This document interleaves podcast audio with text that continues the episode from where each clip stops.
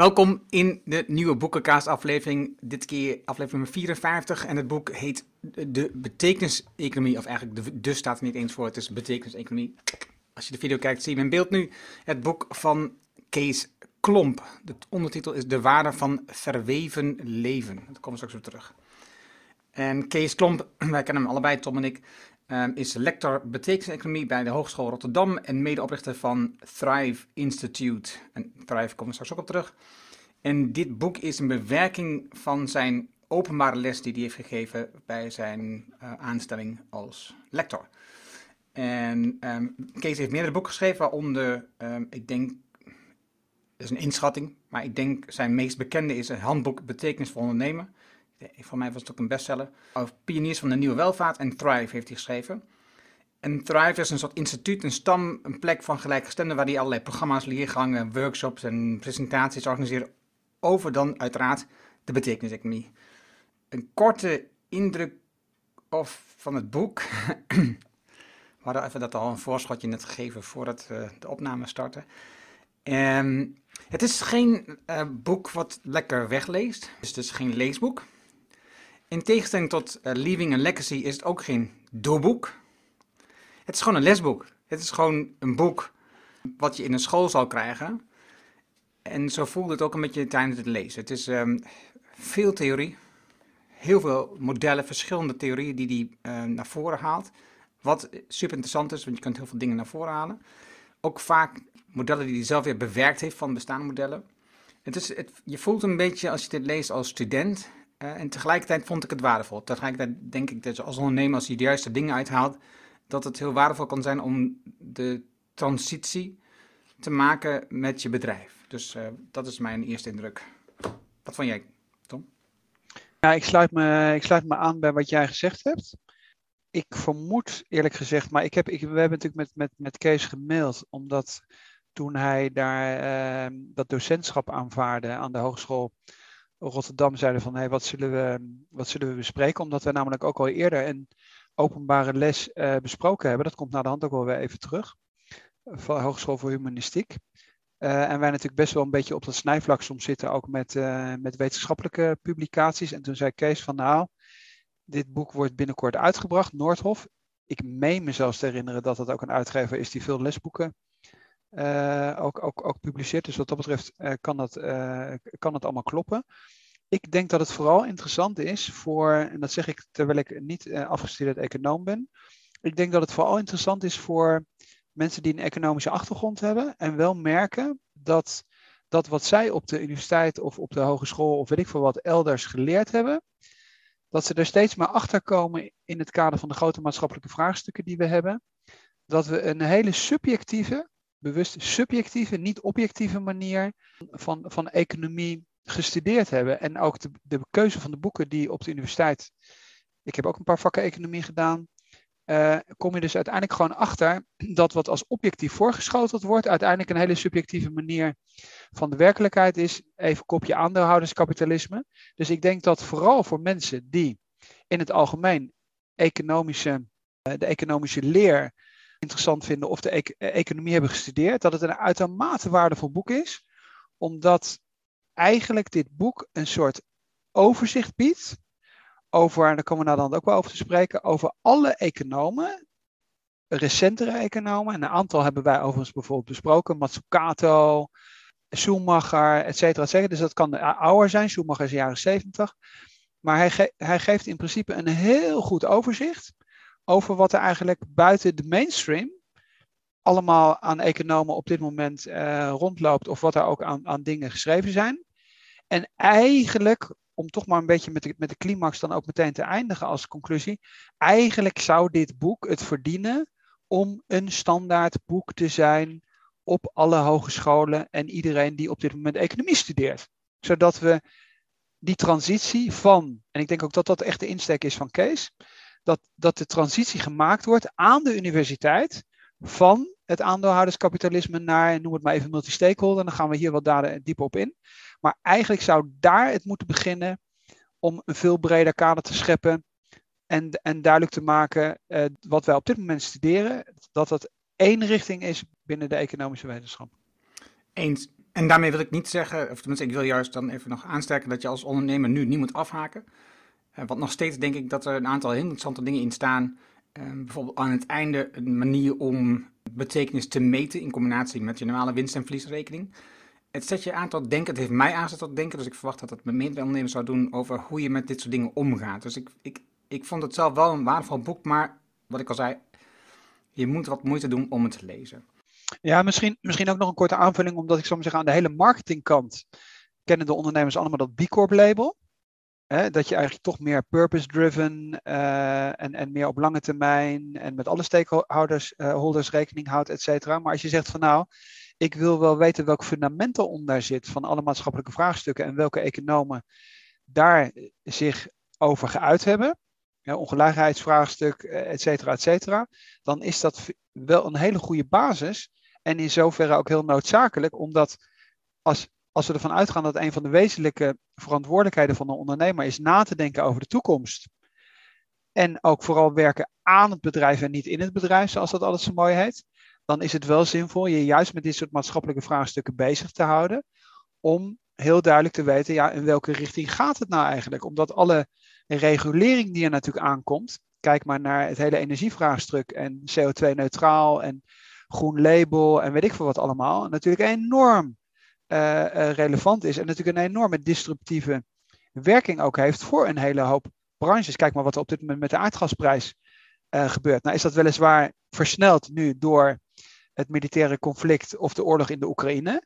Alleen met goedkoop gas bijvoorbeeld dingen te produceren is iets wat op lange termijn op basis van de klimaatproblematiek bijvoorbeeld eigenlijk niet houdbaar is. Dus ik denk wel dat dat dat als je zegt van nou ik wil echt wel fundamenteler me vanuit de strategie oogpunt met maatschappelijke vraagstukken bezighouden, dan is dat ook wel een goed boek.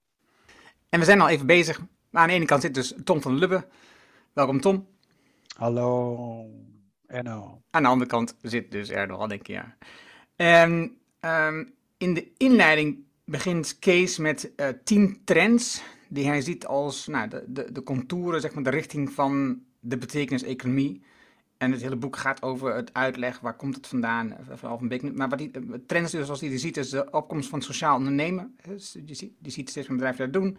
Uh, de nieuwe waardering die we hebben, impact bijvoorbeeld. Een nieuwe bedrijfsdoel wat we hebben, dus purpose. Je zei net al, de opkomst van B Corp en BVM als, als een ja, maatschappelijke BV, juist. Het boek is als volgt opgedeeld. Het bestaat uit vier delen. Waarom ontstaat de betekeniseconomie? Wat is de betekeniseconomie? Hoe ontwerpen de betekeniseconomie? En hoe stimuleren we die? En dus het eerste hoofdstuk, daarin ziet Kees vier crisissen. Crisissen? Crisissen? Crisis, ja. Crisis. De ecologische crisis, de sociale crisis, de economische crisis en de individuele crisis. En eerst dacht ik, oké, hoe, hoe zie je dat allemaal? Maar toen ik ze beschreef, zag ik ze ook wel allemaal wel, wel zitten. De ecologische crisis is helder. Eh, vaak genoeg over gehad. Duidelijke klimaatverandering, de temperatuur die stijgt, de afname van biodiversiteit, de verzuring van de oceaan. En op heel veel fronten zitten we buiten, al ruim buiten wat eigenlijk de aarde aan kan. En dus, dus als we nog wat willen, dan moeten we zelfs op dat vlak terug. Sociale crisis is de oneerlijke verdeling van inkomen, van vermogen. En het boek hebben we nog niet besproken, maar het boek van Toomgroei dat gaat hier over in, het interessant boek als je daar de verdieping wilt. De onzekerheid over werk bijvoorbeeld, omdat veel mensen in flexibele contracten werken. Ja, er zijn zelfs zogenaamd zelfstandigen. dat is gewoon totale onzin. En de welvaart lijkt te stijgen, maar het welzijnniveau daalt. Dat is wat je hier allemaal ziet. De economische crisis, we zitten in een vreemde situatie. We krijgen eigenlijk dat we steeds meer geld verdienen met geld. Eigenlijk dus met niks. Eh, en niet meer met arbeid. Dus, dus er ontstaat een soort vreemde scheefgroei hierin. Het is, de welvaart lijkt te stijgen omdat we met geld meer geld maken. Dus, maar als je geen geld hebt, dan kun je niks. Dus uh, heel ingewikkeld. En dat is eigenlijk de situatie waarin dus rijken alleen maar rijker kunnen worden omdat ze al geld hebben. En dan heb je de individuele crisis. En wat hij dus ziet, en dat is niet alleen vanuit corona, maar je ziet dat, dat we steeds meer last hebben van psychische ongezondheid. En ja, het is gewoon, de druk neemt toe op mensen. Mensen voelen zich ongelukkiger ik, hoorde de podcast eh, van de week van de um, Rudy en Freddy Show. Daarin was auteur van het boek Hoe gaan we dit uitleggen? Jelmer Mommers. En dat ging dus over de klimaatverandering. Dit was de klimaatverandering betekent niet het einde van de wereld. Maar wat ze ook zelf ook constateren is dat dat er best wel veel negatief nieuws is over de klimaatverandering. En, die, en die, die, die is zo ernstig alsof het nu lijkt dat als we voorbij die 2 graden komen, dat dan de wereld ten onder gaat. Dat is natuurlijk niet zo. Het, is een, het gaat steeds stapsgewijs. Het is niet fijn. Er zijn kantelpunten. Maar het is niet zo dat als die 2 graden voorbij zijn, dat het dan ook allemaal voorbij is. En dat is een beetje wel de emotie die bij sommige mensen ontstaat. En daar hebben ook veel jongeren last van. Dat ze het gevoel hebben dat als we nog wat verder gaan, dat het, dat het te laat is, dat er niks meer kan. En dat zie je dus in dit soort crisissen die naar voren komen. En hij vat dat dan samen, dit alles leidt tot een existentiële crisis. Oftewel, we, zien dat we in extensie als mens op zoek zijn naar houvast weer. Um, het is we werken om geld te verdienen, om te overleven. En we zien tegelijkertijd ongelijkheid en we zien een verslechtering van de ecologie. Dat zie je allemaal gebeuren. Dus we zien de toekomst verslechteren voor onze kinderen en de kinderen van onze kinderen. Daar hadden we het in het vorige boek ook over met uh, de goede voorouder. We zien de afstand tussen rijk en armen groter worden. We zien dat het werk wat er echt toe doet, eigenlijk vaak te weinig verdient. We hadden die cruciale beroepen rondom corona. Dan zie je dat mensen eigenlijk die er toe doen, vaak te weinig verdienen.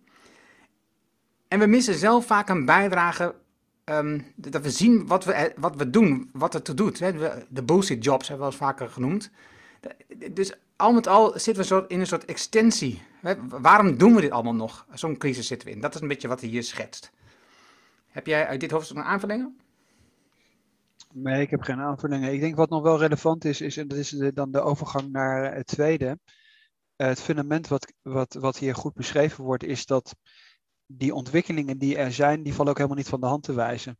Dus ik zou zeggen, als het over ongelijkheid gaat of over het na verhouding niet goed betalen van, van banen die cruciaal zijn, en leraren, et cetera, iedereen kent dat. En, en wat hij natuurlijk in principe doet, is nu dan vanuit daar naar hoofdstuk 2 dan, dan, dan te schetsen dat er dus een ontwikkeling is. Uh, en, je, en je in principe die economische wetenschap zou moeten herdefiniëren. Om, om, om inhoudelijk de juiste keuzes te maken. En, en dan komt dat tweede hoofdstuk. Ja, wat is dan de betekenis-economie eigenlijk? Uh, maar daar heeft hij dus in dat hoofdstuk 1 eerst dat fundament voor nodig. Om eigenlijk te laten zien dat die ontwikkelingen allemaal de verkeerde kant op gaan. Gaan we verder met het hoofdstuk dan. Wat is dan die betekenis-economie? Nou, wat hij schetst is uh, waar het begrip vandaan komt, van Aaron Hurst. En daar heet dat boek uit 2014 heet The Purpose e eh, Economy. Wat dat betreft had hij het ook gewoon Purpose nog steeds kunnen noemen, maar hij vertaalt het. Uh, betekenis economie, op zich is het helemaal niet, ook helemaal niet erg. We hebben een Nederlands woord. En dan schetst hij dat historisch in de lijn van de verschillende industrieën of de verschillende revoluties of fases die we hebben gehad. Dus hij, en dat kent natuurlijk ook iedereen, de agrarische in, fase van de landbouw, dan de industriële economie, uh, industriële uh, revolutie. En dan is de kennis economie, of de dienstensamenleving, waar we nu natuurlijk in zitten. En dan zegt hij eigenlijk, ja, we zouden dus vanuit daar moeten we doorzetten. Hij noemt dat dan postmaterieel, dat is in principe natuurlijk ook helemaal niet nieuw. Dat we eigenlijk te veel van alles hebben en dat we weer terug moeten naar de essentie. Ja, en dat het natuurlijk dan uiteindelijk over, over maatschappelijke over de maatschappelijke collectieve insteek gaat. En hij noemt dat dan een culturele evolutie. Dus hij pakt dan in principe die begrippen van de agrarische fase en de, en de, en de industriële revolutie, die pakt hij dan in principe ook weer op een tijdsas en noemt dat dan de ecologische tijd. Waar het dan om gaat bewust te worden van de, van de eindigheid van, van ten eerste in het kader van het klimaat. Maar ook dat we in principe op een soort doodlopende weg zitten met de manier waarop we nu bezig zijn. Dat is wat hij eigenlijk daar doet. Dan wordt dat verder uitgesplitst. Dus in dat hoofdstuk 2, en dan moet jij maar iets over zeggen, dan zijn er een hele hoop verschillende dimensies die die oppakt en waar ook weer een hele hoop thema's en boeken ter sprake komen waar, die wij voor gedeelte ook al besproken hebben. Ja, wat ik dus grappig vond, je had het over de titel de Purpose Economy, die dan vertaald, maar hij wel dat nog verdiept hier in het hoofdstuk, waarin hij dus uitlegt het verschil tussen purpose en meaning. En meaning, dat hebben we natuurlijk gehad met um, Man's Search for Meaning, het boek. Maar het gaat over dat purpose is een levensbestaansbewustzijn. Geen makkelijk wat, levensbestaansbewustzijn. En meaning is een zinvinding. Dus dan ga je op zoek naar de zin uh, in, in, het besta in het bestaande. Dat is wat natuurlijk Viktor Frankl deed. Is, dus het, we hebben nou eenmaal het gegeven dat ik in een concentratiekamp zit. En, en, daarin zoek ik de zin. Nou, dat is ook zijn hele theorie, die, de logotherapie die net heeft uitgewerkt, een theorie heeft uitgewerkt. Maar de purpose, ehm, zegt hij, is naar binnen gericht. En de meaning is naar buiten gericht. Dus het is een, wel degelijk een verschil tussen die, die twee woorden. Dus, en dat vind ik wel, ja, ik vond het wel interessant wat hij dat gedaan. Want die woorden, ik hoor ze vaak door elkaar, dit soort termen. Purpose en meaning en um, zin en het, het, impact. wat allemaal door elkaar gebruikt. Maar hij maakt hier wel duidelijk dat er wel, degelijk een verschil tussen die woorden zit. En dan komt hij met het meta-perspectief en het perspectief en die perspectief. En het meta-perspectief, dan haalt hij Schumacher aan, wat we in het begin al zeiden. Um, en dat is dus het levensbestaan, het bestaan van de mensen, bestaan van de aarde, bestaan van de ecologie. Dat is, staat centraal in de economie eigenlijk. Dat is waar je naar moet kijken, dat is waar, waar het allemaal van uitgaat. En in het perspectief, um, daar gaat het over thrive. En daar, ook daar weer heeft hij dus voor gekozen om dat te kiezen voor bloeien of floreren. Daarin is de, onder, dus economie is een onderdeel van de gemeenschap en de gemeenschap is een onderdeel van de omgeving. En dus, dus in, zoals op dit moment zie je gewoon de economie die staat los. Hè. Dus je hebt te maken met bedrijven die hun eigen ding doen. Hebt te maken met um, de ecologie die staat los. En dan heb je te maken met de gemeenschap. Hè. Dus de burgers. En dat, is allemaal, dat staat allemaal los van elkaar. Dus die, die zijn ook vaak in gevecht met elkaar. Weet je wel? Je hebt, je, je, je hebt tegenstrijdigheden. Dus een bedrijf wil iets bereiken. En de overheid, houdt dingen tegen, legt uh, belastingen op. En, daarnaast heb je de, natuur, de ecologie, die dan um, daaronder leidt. En waar eigenlijk niemand op reageert. Of waar een paar mensen dan daar de strijd voor op, oppakken. Dus ze, zijn, ze zitten niet met elkaar verbonden. Ze staan eigenlijk al los. En in het postperspectief, in het, in het thrive gedeelte, daarin zie je dus dat de economie is een onderdeel van het grotere geheel, de gemeenschap. En de gemeenschap is onderdeel van de omgeving. En dat vond ik een hele mooie uh, inzicht. Dan heb je daarna nog de diep perspectief, waarin de mens eigenlijk een afhankelijk onderdeel is van het grote geheel. Nu zien we vaak de mens die staat boven de rest. Wij, wij zijn de, de top of the bill, zeg maar, van, van alles wat op aarde is.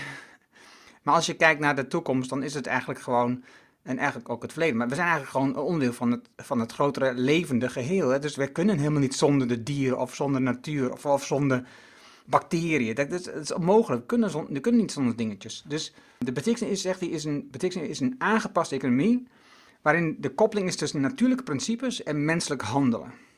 Hier komt hij voor het eerst naar voren met het post-growth idee en het ontgroeien. Het ontgroeien bestaat uit bijvoorbeeld het onteconomiseren en het ontmarkten. Waarbij dus de commons, oftewel uh, de meent, ik heb nog nooit van het woord gehoord, maar de meent, waarbij je, een, waarbij je als gemeenschap een belangrijk deel van de markt overneemt. En dat zie je langzaam ontstaan met energiecoöperaties uh, die uh, in kleine gebieden zijn, boerderijen die weer coöperaties vormen met allerlei verschillende bedrijven. Je ziet het nu langzaam ontstaan en je zag ook in het boek van de goede voorouders, zag je dat um, de economie en, en, en culturen en ook uh, politiek zich gaat vormen rondom grote steden. Dus je ziet gewoon dat, dat het, wat ontkoppelt van elkaar. Dat is wel bijzonder in dit geheel. En mooi was, dan zie je dus wat je in het begin al zei, dat je als je uh, economie studeert, op pagina 86, 70 zie je ook verschillende economieën van verschillende theorieën en auteurs opgenomen die, um, nou ja, als je er even scant, kun je vast dingen vinden van zeggen, oh, dat wil ik, daar wil ik in verdiepen. Dus dat is zo'n mooi nou, handreiking te zeggen van, ja, is dat interessant? Is dat een interessante uh, economietheorie, ja of nee? En dat kun je hier dan opzoeken. Ja, inderdaad, op die pagina 86, 87 staan denk ik uh, ongeveer tien verschillende stromingen. Waarvan wij bijvoorbeeld een aantal ook al behandeld hebben. Dus bijvoorbeeld, uh, je noemde al even Schumacher. Dat is de, ik ik weet niet of het, nee, het is niet het eerste boek geweest dat we besproken hebben, maar relatief vroeg. En eigenlijk een, een, klassiek boek. Ik weet ook dat het een van zijn lievelingsboeken is. Small is Beautiful, uit de jaren 70. En dat is dan, ja, wordt dan boeddhistische economie genoemd. Het interessante is natuurlijk dat als je uitzoomt uit je eigen context en uit je eigen, ik zou maar zeggen, gedeelte van de wereld waar je, waar je leeft, hè, wat de antropologie bijvoorbeeld ook heel sterk doet, wat jij net ook zei, is dat je dan bijvoorbeeld ook weer realiseert, oh, de manier waarop wij denken is helemaal niet heel normaal voor de hele wereld en voor alle tijden. Dus je hebt je hebt de mogelijkheid daar een ander perspectief in te brengen. Dat kan of historisch zo zijn. Dus bijvoorbeeld met dat eigendom, de main die je net noemde, of de commons. Het idee dat, er alt, dat altijd het privé-eigendom de centrale vorm van eigendom is geweest, is gewoon pertinent niet juist. Dat is pas met het liberalisme relatief en de verlichting is dat relatief laat gekomen. Daarvoor hadden de boeren gemeenschappelijke weiden waar ze allemaal hun dieren lieten grazen, zou ik maar zeggen. Of als je vanuit de antropologie uitzoomt, hè, wat we ook besproken hebben vorige keer, dat je in meerdere generaties denkt. Het is dus helemaal niet normaal dat jij zegt, de natuur is ondergeschikt aan ons en het gaat erom in de vorm van resources zo snel mogelijk alles uit de grond te halen en zoveel mogelijk te verbranden. Met de consequentie dat er voor de volgende generaties niet meer over is. Nee, want al die inheemse volkeren hebben altijd in x generaties gedacht. En dat is in principe thema's die jij allemaal oppakt. En wat ik eigenlijk qua begrip van waar die mee bezig is, wat jij net ook beschreef, het beste plaatje vind in het boek. Dat zijn, dat zijn eigenlijk drie, eigenlijk kun je zeggen de piramide waar de mens zichzelf als het centrum van het universum ziet en de natuur ondergeschikt wil maken aan zijn eigen korte termijn doelen. Dat zou weer getransformeerd moeten worden naar dienend ten opzichte van de natuur, omdat wij alleen maar gasten zijn voor een bepaalde tijd. Dat is in principe de, de, de rode lijn die door het boek loopt. En dat noemt hij dan van ego naar eco naar seva. En seva is dan Sanskriet voor dienen. En dat is denk ik een beetje de, de, de, de structuur van, van de transitie waar uh, Kees Klomp en anderen ook voor pleiten. Wat natuurlijk ook meer sustainable is. Ja, waarbij we nu langzaam wel wennen aan het idee dat we dus een onderdeel zijn van de ecologie. Dat, dat, dat begint meer geaccepteerd te raken. Maar dat we gaan dienen aan de natuur, dat is nog wel echt een stap verder voor veel mensen. Dus dat, dat, dat zie je ook. En dat komt ook later in dit stukje, in het derde deel, komt dat ook wel weer echt terug. Ehm. Het derde deel, dat is dus um, hoe ontwerpen we de betekenis. Dit is het, het, het, meest uitgebreide hoofdstuk. En um, het begint gelijk met dat het in de betekenis-economie niet draait om groeien, maar om bloeien. Het is zo logisch, zou je denken, en tegelijkertijd is het heel tegenstrijd met wat er nu gaat. Hè. elk bedrijf heeft het over groeien. Elk bedrijf, de ondernemer, wil groeien met zijn bedrijf. Er is geen bedrijf die zegt, ik wil niet groeien. Er is geen bedrijf die zegt, ik wil ontgroeien.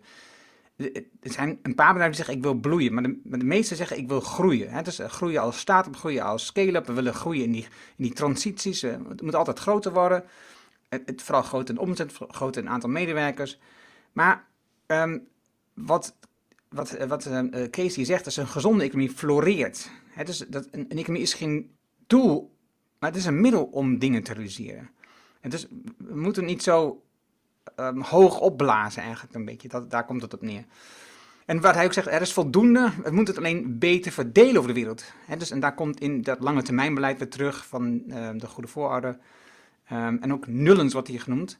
Daar hebben het uh, met zijn boekje uh, over de zijn inauguratieboekje was dat toen. En nu zeg ik boekje, want het was werkelijk een heel dun boek.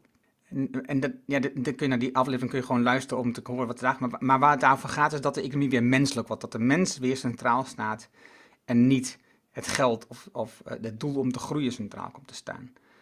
En een mooi stuk vond ik hierin, en we hebben het al een paar keer genoemd over bijvoorbeeld true pricing. De economie moet eerlijk zijn en gebaseerd op een echte waarde. En daarheen haalt hij de vijf T's naar voren. En dat is wat ik al zei, dat is true pricing hebben we al een paar keer genoemd. Uh, maar er zijn andere interessante T's. True costing. Het is dat je de echte eerlijke kosten bepaalt van alles wat je doet. Het is ook de kosten op, op je mens, de kosten op ecologie. Uh, true benefiting. Wat levert het echt, echt op? True compensation. Dus wat vergoed je niet alleen je eigen mensen, maar ook de omgeving en andere mensen die, dit, die, dit, die de grondstoffen uh, werven bijvoorbeeld. En true taxation. Nou, dat laatste, daar zien we wel nu langzaam een verschuiving. We hebben het al een paar keer genoemd. In Frankrijk zie je toch nu wel een aantal um, grondige uh, maatregelen worden getroffen. En ik verwacht dat dat hier ook meer zal gebeuren. Grappig genoeg hebben we nog steeds stuiptrappingen. Want hè, dus de gasprijs gaat omhoog. Dus we gaan nu de benzine gaan we, uh, gaan we de, de kwartje van kok eindelijk een keer afhalen. Terwijl eigenlijk moeten we gewoon minder olie verbruiken. En dus moeten we die prijzen juist lekker hoog laten. Maar goed. Mooi model wat ik ook zag. Ik heb niet uh, welke pagina het was. Het model van. Um, dat heb ik wel, dat is hier. Pagina 118. Het model van de Gross, Gross National Wellbeing Dashboard van Nieuw-Zeeland.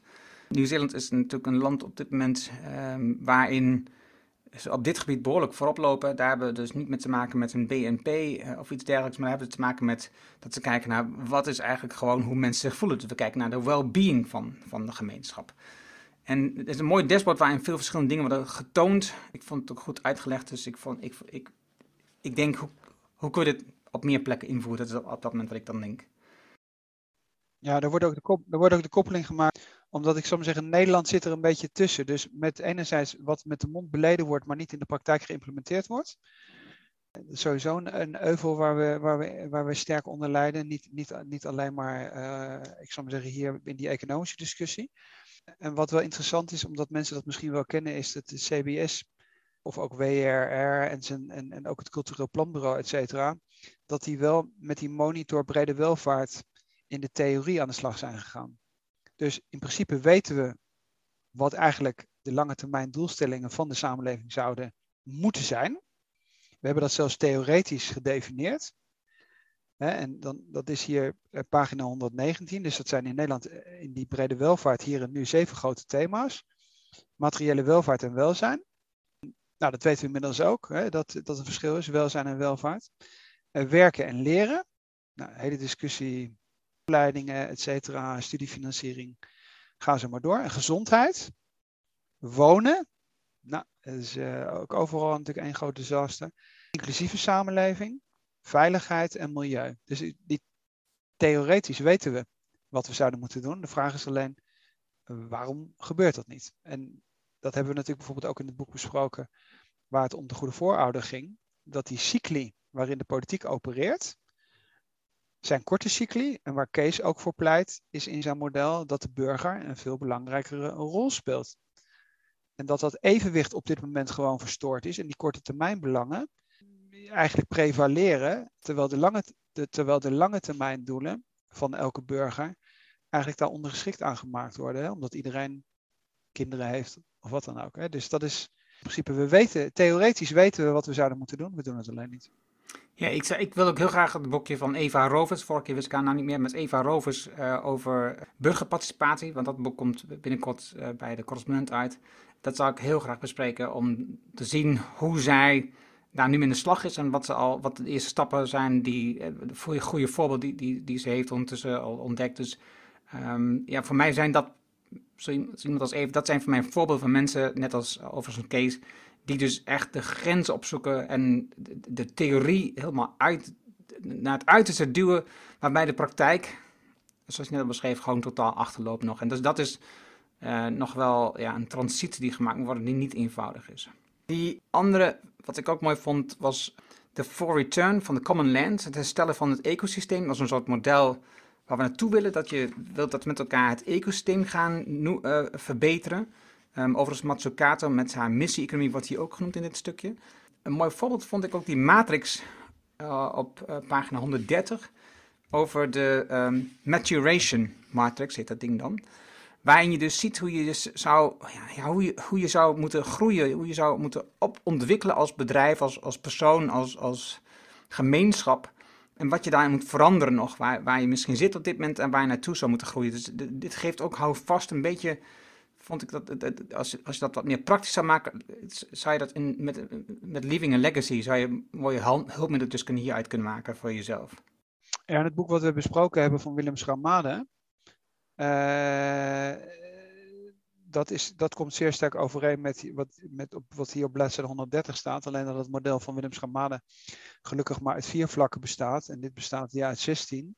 Het zijn er twintig zelfs. En, en Willem Schamane maakt er in zijn boek maar vier van. En uiteindelijk, want dat staat hier namelijk wel onder, die drie gradaties van ondernemerschap. Dus, dus hè, weer de link naar ondernemer. Als je weet waar de maatschappij naartoe gaat, dan biedt dat enerzijds opportuniteiten om met nieuwe producten of nieuwe diensten of wat dan ook te komen. Maar anderzijds zul je ook bepaalde velden moeten verlaten, omdat je in één keer overvallen kunt worden, dat denk je dan, overvallen kunt worden door bijvoorbeeld stijgende gasprijs. Uh, terwijl je dat eigenlijk, als we heel eerlijk zijn, al lang had kunnen aanzien komen dat een gesubsidieerd uh, subsidieerde gasprijs voor de industrie, die een fractie is van wat je als burger betaalt, dat het gewoon vanuit klimaatoverwegingen niet houdbaar is. Die drie dingen die hieronder staan voor ondernemerschap, omdat het natuurlijk toch een, ook een boekenpodcast is voor ondernemers. Maatschappelijk vernietend, vernietigend ondernemerschap, maatschappelijk verantwoord ondernemerschap en maatschappelijk verbeterend ondernemerschap. Dus je kunt echt wel goed nadenken in welke categorie zit jij eigenlijk met je bedrijf en wat ga je daar strategisch aan doen of meedoen. hoe verder ik in dit boek kwam, en, en zeker in het laatste stuk, hoe meer ik ontdekte waar, wat ik zelf zou willen doen, ben ik goed bezig. Ehm, welke elementen zou ik hiervan kunnen oppakken? Eh, want hier komen nu een aantal verdienmiddelen naar voren, bijvoorbeeld. Een aantal verschillende vormen van organiseren komen naar voren. En telkens um, geeft hij ook zeer mooie voorbeelden van bedrijven die al zo georganiseerd zijn. En dus um, als je wat verdieping zoekt, dan, dan, kun je hier echt zeer interessante voorbeelden vinden. En, die gaan we niet allemaal uh, doornemen. Wat ook nog wel grappig we hebben het al vaak gehad over stakeholders. We hebben dus te maken met aandeelhouders, met stakeholders. En wat hij noemt de rights holders.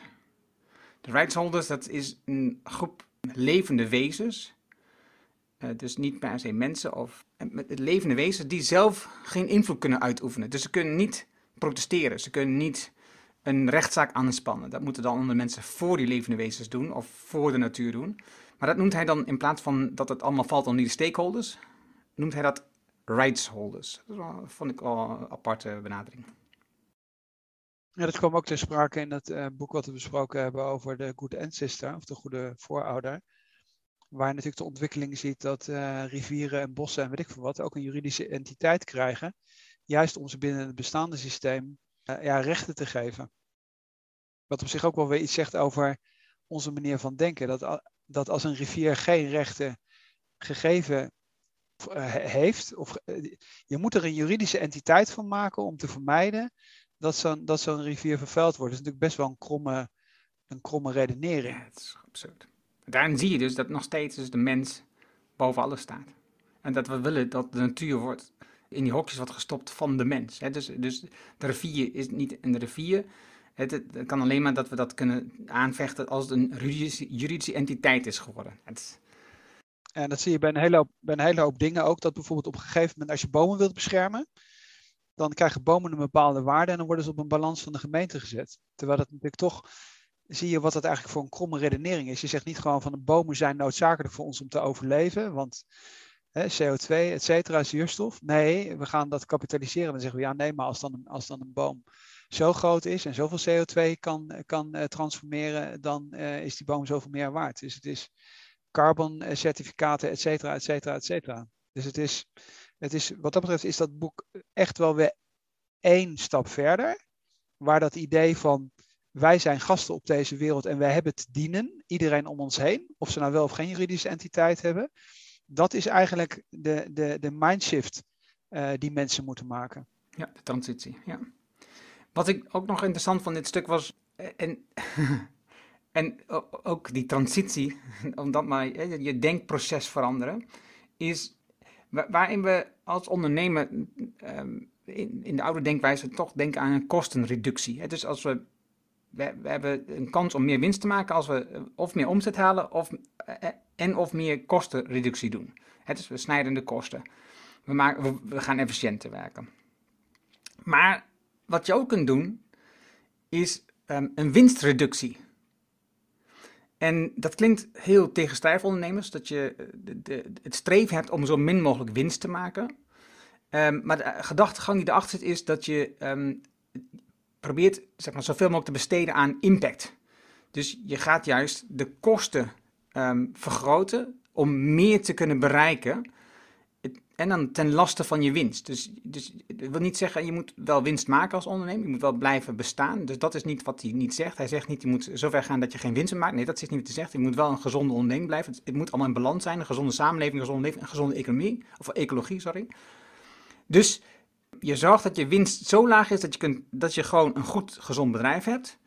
Maar daarnaast dat je zo maximaal mogelijk besteedt aan, ja, aan, aan purpose, aan impact, aan aan het resultaat om te dienen aan de maatschappij, aan de ecologie. Dus ik, dat is echt een, voor mij ook weer, het was echt weer een stap verder denken van wat ik al deed. En voor mezelf heb ik altijd al gezegd, ik wil gewoon niet meer dan een bepaald bedrag verdienen. Ik wil niet meer dan een bepaald bedrag um, winst maken voor mezelf. Maar dat, wat hier gewoon verwoord. En dat was wel voor mij een prettige kennismaking. Ja, misschien toch met, met, meteen voor, voor ondernemers heel praktisch ook te vertalen. Uh, omdat we de voorbeelden kennen. Patagonia heeft natuurlijk op een gegeven moment gewoon gezegd van we willen niet meer met, met bepaald chemisch gereinigd katoen werken. En lopen elke keer al die, al die value chains door. hebben gezegd: oké, eigenlijk is het gek dat mensen de boel weggooien, we moeten het repareren.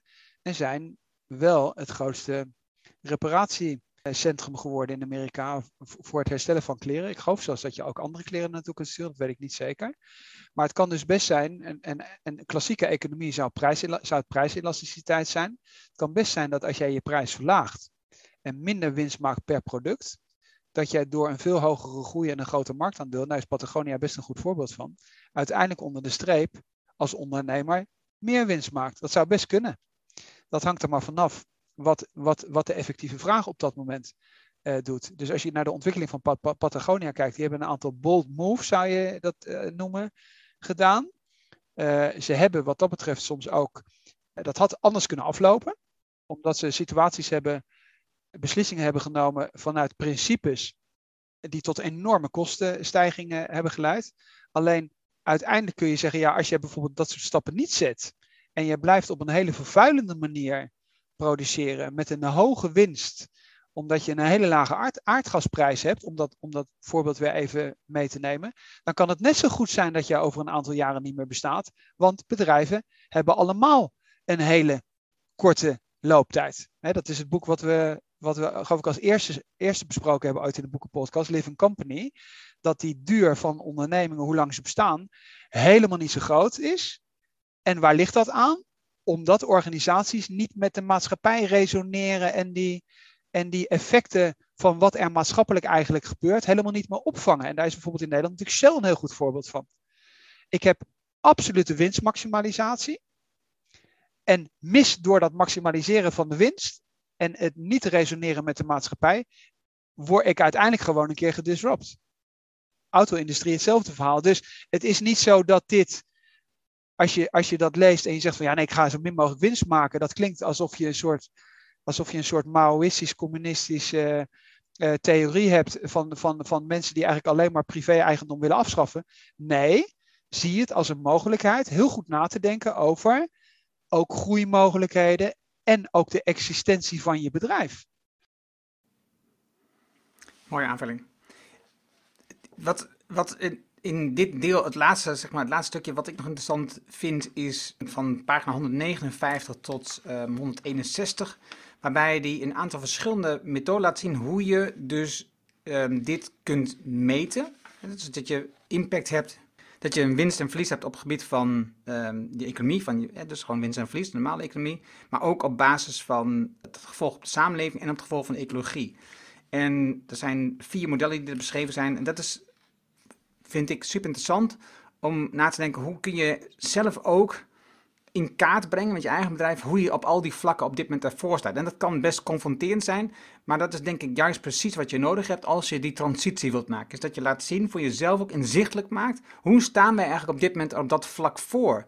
Zodat je weet, wat is, en daar hebben we het dan vaak een paar mensen over gehad, wat, wat is het volgende aspect waar we het beste aan kunnen gaan werken? Want dat, dus als je... Um, in, in die tweede, die multi-capital scorecard bijvoorbeeld kijkt, dan wordt het met percentages aangegeven hoe je het op bepaalde gebieden doet.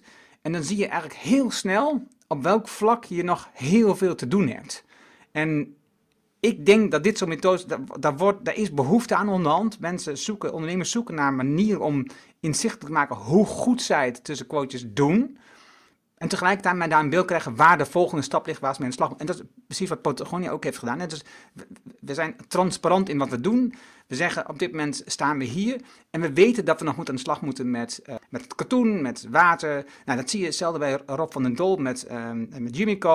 Hij weet waar hij nu staat, waar hij in werkt met wat het oorspronkelijke doel, maar hij weet ook waar nog heel veel stappen liggen met zijn bedrijf. Met, ook met karton, met katoen en met waterverbruik bij die, bij die boeren. En terwijl hij al zoveel doet, telkens als je iets oppakt, denk je, oh wacht even, er is nog weer een stap waar ik aan de slag moet. En daar gaat het ook heel slecht mee. Ja.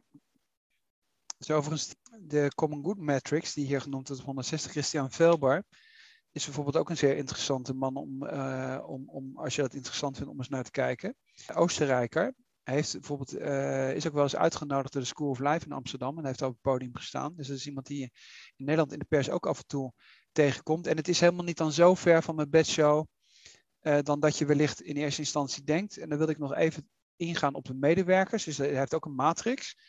En dan zegt hij bijvoorbeeld bij de medewerkers, ja, dat gaat om menselijke waardigheid op de werkvloer. Dan zit je heel erg in dat Rijnlandse bijvoorbeeld weer. Of goed werkgeverschap. Hoe zit het precies met zelfbeschikking bij arbeidsovereenkomsten? Uh, hebben mensen mogelijkheid mede te beslissen, transparantie binnen het bedrijf, et cetera. Dus dat zijn allemaal dingen die uiteindelijk heel concreet zijn. En dat kunnen wel modellen zijn waar je zegt van nou, op die dimensie, op die medewerkers, die mensen ben ik eigenlijk al heel ver. Maar bijvoorbeeld klanten en zakenpartners, staat er ethische klantrelaties. Nou, op dit moment heel actueel thema. Dat je op een gegeven moment best kunt afwegen. Ik zou kunnen groeien, maar het is een klantenrelatie die eigenlijk niet ethisch is. Wil ik dat wel of niet? Wil ik me daar wel of niet afhankelijk van maken? Of wil ik juist liever dat in een andere hoek zoeken?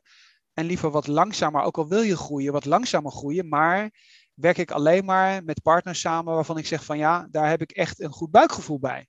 En niet levert het een bepaalde omzet op. Dus het is eigenlijk op een bepaalde manier zijn die scorecards die hierin staan in dat boek ook heel erg praktisch. En best wel interessant, juist voor de ondernemer daar eens naar te kijken. En dan te zeggen, nou, misschien dat, dat we maar eens gewoon met een heel klein groepje mensen eens moeten kijken. Als we dat zouden invullen met ons bedrijf, waar staan we eigenlijk überhaupt? Omdat, omdat het echt wel goede tools zijn om betekeniseconomie op een hele praktische, simpele manier, simpel tussen aanhalingstekens, in je bedrijf uh, te implementeren. En waarschijnlijk een enorm positief effect hebben, omdat iedereen die in een bedrijf werkt, uiteindelijk toch ook allemaal weer bijdragen aan het grotere geheel. Hè? Dat is de purpose in bij dit boekje van um, uh, Autonomy, Purpose en uh, Mastery. Dus het is één, het is één van de drie, pink, het is één van de drie pijlers waarom mensen uh, bereid zijn uh, elke dag uh, bij een bedrijf naar binnen te lopen. Dus daar is best wel een hele praktische link vanuit dit wetenschappelijke boek naar de implementatie van betekeniseconomie in je bedrijf. Ja, eens. Het laatste hoofdstuk, het laatste deel, gaat over het stimuleren van de betekenis. Hoe, hoe komt het op gang? dit gaat dus over de transitie die we moeten maken. En wat wel grappig is, wat hij gedaan heeft hier, is dat het niet zo zegt dat hij van, oh ja, dat begint bij de overheid of het begint bij de bedrijven. Nee, zegt hij, het begint bij onszelf. Of sterker nog, het begint in onszelf. Ik, ik vond dat een heel mooi inzicht. Het gaat over de verandering van de houding, het is wat we willen, verandering van kennis, wat we denken, en de verandering van vaardigheid, dus wat we kunnen het heeft niet zoveel zin om te wijzen naar een ander dat hij dit als eerst moet oppakken. Het begint in jezelf. Het begint bij het ontdekken hoe sta ik hierin en hoe wil ik dat veranderen. Het is een zeer interessante afsluiting van het boek. Het is een, een, dunne afsluiting, dus een klein stukje. Maar het gaat erop dat je op zoek gaat naar wat kan ik doen en wat moet ik veranderen eigenlijk een beetje. Ja, wat misschien wel, uh, daar is Kees zelf ook heel open over. Hij is een absolute boeddhist. Is dus heel erg van binnen naar buiten. En, en verander eerst jezelf voordat je de wereld kunt veranderen. Dat is, dat is eigenlijk de kern van waar hij zelf mee bezig is. En hij is zelf uh, enorm actief uh, op LinkedIn. En je ziet ook dat hij dat, dat, hij dat op allerlei manieren dat hij dat eigenlijk leeft. En probeert ook eigenlijk zelf ja, door, door met dit soort dingen aan de slag te gaan, ook inspiratie te zijn voor anderen. en van daaruit eigenlijk ja, die circle of influence steeds groter te maken. Dat is eigenlijk wat hier ook wel weer op een goede manier beschreven wordt. En dat beeld wat hij neemt is, hè, dus is de homo florens, hè, dus de bloeiende, de bloeiende mens, dat uiteindelijk je toch in eerste instantie gewoon in jezelf moet duiken en moet zeggen van ja, wat is dan eigenlijk, wat, wat, what makes me tick, wat is dan eigenlijk mijn motivatie? En van daaruit, wat natuurlijk ook bij heel veel ondernemers het geval is, dat, er een, dat die zelfreflectie plaatsvindt, hè, waar er, jij er mee bezig bent, maar ook Pieter van Os mee bezig is, door die zelfreflectie van de ondernemer, die zegt van ja, wil ik dit eigenlijk? Zou ik niet veel liever willen bloeien in plaats van groeien? En hoe kom ik van groeien naar bloeien? Dus dat is eigenlijk voor de ondernemers die luisteren en zeggen van ja, ik zou eigenlijk best wel een grotere maatschappelijke rol met mijn bedrijf willen spelen. Is dit ook wel weer een beetje een wetenschappelijk fundament uh, om, om, om, om, om daar wat dieper in te duiken, maar natuurlijk uiteindelijk die vraag te stellen, ja, wat ga ik er zelf mee doen? Wat ik nog wel jammer vind, is dat wat hij doet, is hij, hij, hij had ontzettend veel theorieën aan. Maakt daar weer zijn eigen theorie voor een deel van. Hij richt ook de Thrive Institute op. En, we, zien dat heel veel. Dus we zien dat er veel gebeurt. Dat ondernemers die zien iets, of ruiken kansen en, en willen iets goeds doen. En starten iets op. En starten een eigen community. En waarbij ik soms denk dat het soms. Ik denk regelmatig dat het veel eenvoudiger zou zijn als mensen wat meer bij elkaar zouden aansluiten. En ehm, de verschillen die er zijn, die ze onderling zien, wat meer zouden ehm, accepteren en gewoon gezamenlijk werken aan hetzelfde doel. Zodat je veel meer impact krijgt en veel meer snelheid krijgt. En dat het vliegwiel gaat sneller draaien. In plaats van dat we twintig verschillende modellen hebben om het te meten en tien verschillende, eh, verschillende soort economische modellen hebben om het te organiseren. waarom niet gewoon, uh, net al zei met, uh, met Willem dat je gewoon vier van die vlakken hebt? Waarom, waarom houdt het niet eenvoudig dat het, dat het voor iedereen veel sneller kunt inzien, oké, dit is de volgende stap die we moeten gaan. In plaats van, oh ja, is er is een nieuwe stap en ik moet er nog 16 daarvan onderzoeken voordat ik weet wat ik moet gaan doen. Dat is een beetje wat er nu gebeurt. En ook zo'n boek is heel veel theorie. En, en, dus je moet weer ontzettend veel lezen om zelf weer een keuze te maken. Wat moet ik eigenlijk gaan doen? Het, het zou voor veel mensen wel makkelijk zijn. Er zijn drie wegen. Dit, is, dit, zijn, dit zijn de opties die er zijn. En dit, en dit zijn de bewegingen die in de maatschappij zijn. Sluit hierbij aan. Ga, ga dit ondersteunen. Het is veel makkelijker. Ik vond het een, um, een goed boek. Wat ik al zei, geen leesboek, geen doelboek, maar een echt um, leerboek. We zeiden aan het begin al dat we een beetje het gevoel hadden van... ik ben nu aan het studeren, ik zit weer uh, terug in de schoolbanken... En ik word straks overhoord door Tom. Uh, welk onderdeel heb ik, heb ik hiervan onthouden? Maar desalniettemin, wat we al vaker hebben gezegd nu in deze aflevering, is dat, dat er een hele goede handvat in zit om de slag te gaan, om over na te denken. En uh, als ondernemer te onderzoeken, wat is de stap die ik te zetten heb. Ja, wat, natuurlijk, wat jij aan het begin ook zei in de inleiding, is natuurlijk wel zo dat, om dat misschien nog even uh, nuancerend te zeggen, Kees Klomp is echt een man uit de praktijk. En de eerste boeken die hij heeft geschreven, die zijn juist heel praktisch. Jij noemde ze al even, handboek betekenisvol ondernemen, pion zelfs pioniers van de nieuwe welvaart. Dus daar is het echt vanuit de praktijk. En wat je bij hem ziet, is dat hij vanuit de praktijk uiteindelijk steeds meer de theorie ingedoken is. En dit is eigenlijk zijn academische afsluiting, noem ik het maar even, van wat hij tot nu toe heeft gedaan. Er zijn nog wel meer dingen van hem komen. Dus misschien als mensen zeggen van nou, ik vind bijvoorbeeld dit verhaal vind ik te theoretisch. Maar ik vind het wel heel interessant. Want ik zou er wel mee in de slag, aan de slag willen. Maar ik wil eerst eens wat praktische voorbeelden horen. Dan is het zeker zinvoller om een van die andere boeken erbij te pakken. En dan te beginnen bijvoorbeeld met Pioniers van de Nieuwe Welvaart.